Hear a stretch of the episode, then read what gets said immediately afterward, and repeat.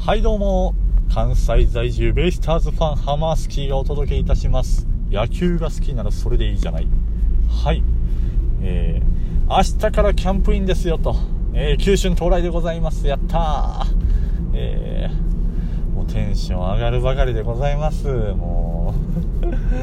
もう明日からはねいっぱい野球のニュース出てきますからもうスポーツ紙面もにぎわいますし。まあね。ヤフートピックスもにぎわうことでしょう、テレビのニュースもね、えー、野球のコーナー、えー、いっぱい続々出てくると思いますのでいやー楽しみで仕方ないですね。テンションが、まあ、野球好きはねもう一番テンション上がる日じゃないですかね。この前日のワクワク感ね、えー、たまりません、まあ、そんなウキウキで収録ボタンを押しましたけど本当今日はノープランです。もう明日から九州到来ということでまあそれが適当にねこの高ぶる気持ちを、えー、皆様に伝えたいただそれだけでございます。はい。まあそれで言うとね昨日喋ったのでもうそのビッグニュース的なところで、まあ、青木宣親のヤクルト復帰は、え、話したんでそうですね。まあ各球団、えー、このキャンプそれぞれのファンの方はどの選手に注目し、まあ、楽しみにしていってるのか。そうですね、まあ、ニュースを1つ拾うと日ハムの、え、新球場は北広島市にどうやら決定と、えー、まあ、これからねいろんな問題出てくると思います、えー、決めていくところね、まあ、そんなハム清宮が、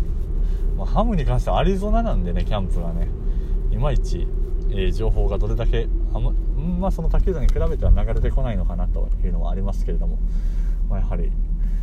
まあ、こんだけ清宮清宮言われてうん、まあ、大谷ばりにねマスコミに取り上げられるとしても、まあ、それだけ言われる価値のある、えー、見る価値のある選手だと思っております。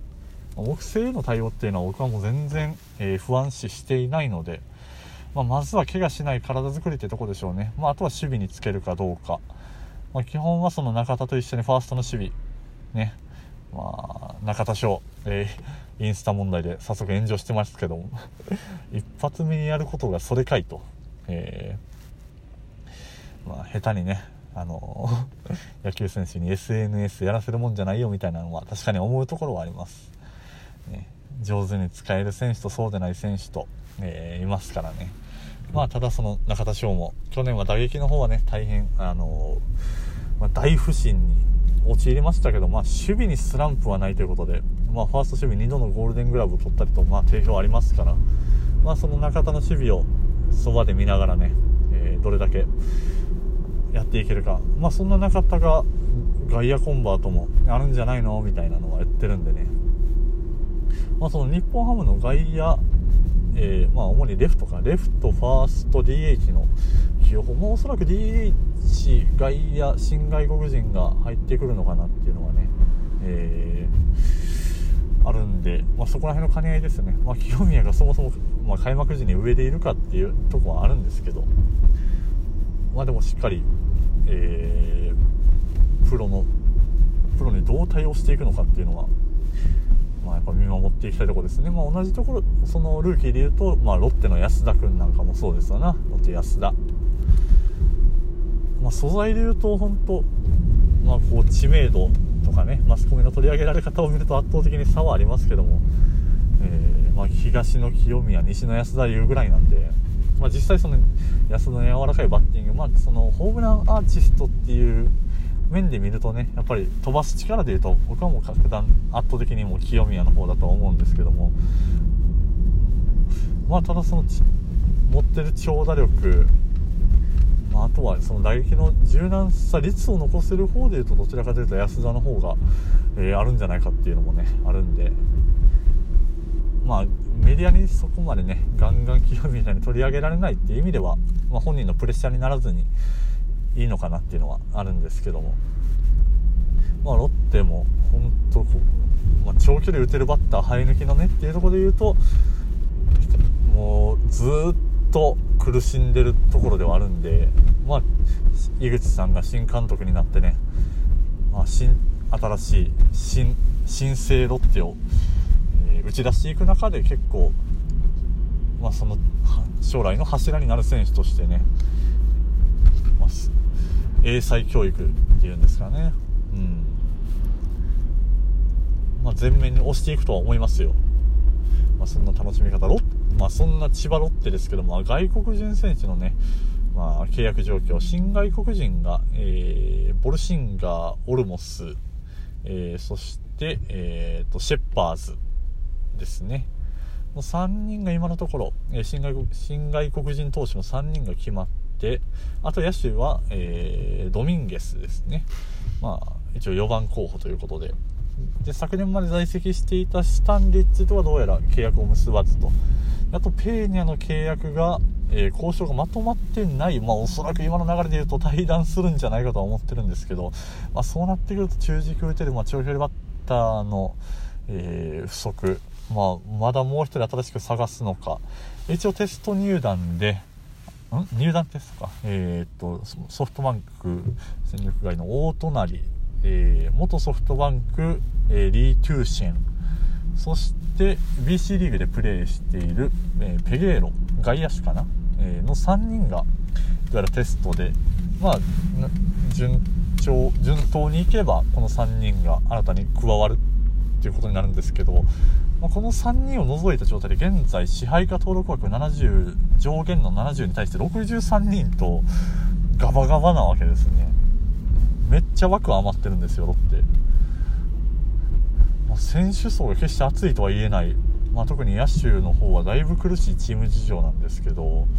それでこんなに余らせてていいのかっていうのが、えー、だいぶあってこの3人を加えても66人まだ4つ空いてるんですよね。でこのままいくとペーニャがいなくなってってなってくるとやっぱもう1人2人まあもう1人新外国人野手は欲しいんじゃないかとは思ってるんですけどここら辺のロッテの編成がいまいち見えてこないなと、まあ、結構楽しみにはしてるんですよ、ほんと今年のロッテね。まあ、メンツ的にそんなに大きく去年と変わるわけじゃないんで、劇的に順位が上がるっていうのは厳しいかもしれないですけど、何か新しい、えー、チームから、まあ、去年までにない何かを打ち出してほしいなと。割と投手陣に関してはね、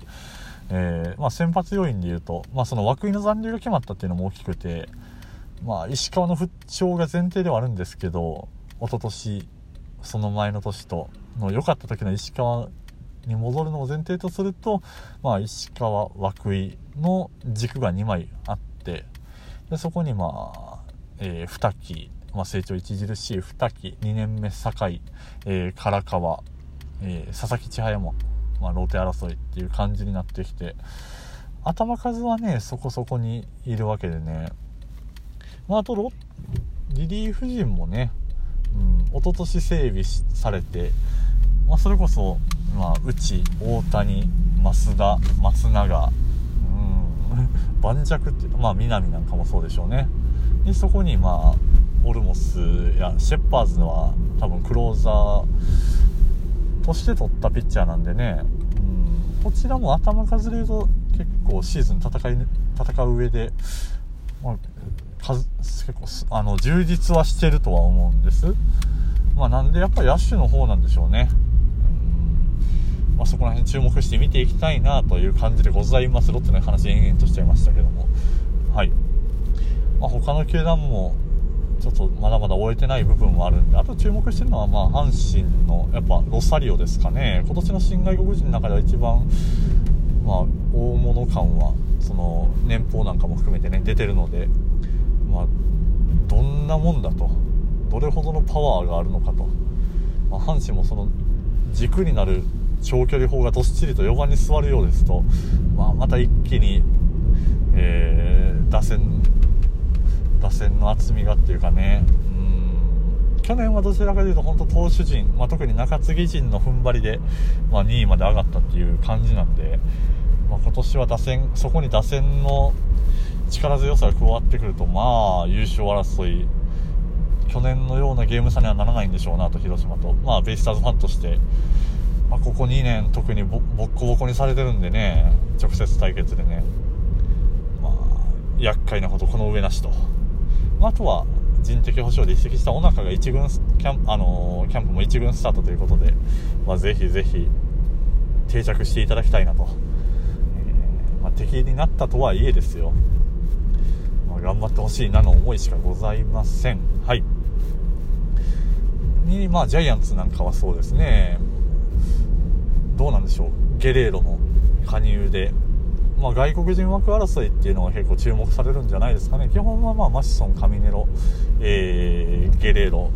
マギーと。そこにいる中で、まあ、先発枠でヤングマンですか、まあ、実績。MLB での実績はあると。でジャイアンツもどちらかというと、まあ、後ろもの整備もそうですし、まあ、先発陣もやっぱりマイコラスの穴170、180イニングぐらいですか170イニングぐらいかで防御率2点台うんそこを埋めるのが、まあ、正直マイコラスの分がそのまま野上で埋まるわけでもないですし、まあ、スポーツ言われている通り、まあ、山口俊ですねどれだけやれるのかと、まあ、山口野上で、まあ、マイコラス分埋めてプラスアルファどうするかヤングマン。ただヤングマンは外国人枠現状だと結構厳しい。難しい。はい。まあ、そんなところでございまして、あっという間の、もうお時間でございます。たった3球団の話ですけれども、えー、ベイスターズの話何もしてませんけども、まあ、えー、ベイスターズおそらくニコニコ生放送で連日練習風景の方は、えー、まあ、定点、定定点カメラっていうのかな？まあ、固定カメラでずっと垂れ流す感じだとは思いますけど、まあ、そちら録画していって、ちょっとずつ終えればなと思っております。えー、では野球好きの皆さん、明日からのキャンプ、えー、キャンプイン、楽しんでいきましょう。はい。てなわけで、今回もあっという間の12分、お付き合いありがとうございました。それでは次回お会いいたしましょう。さようなら。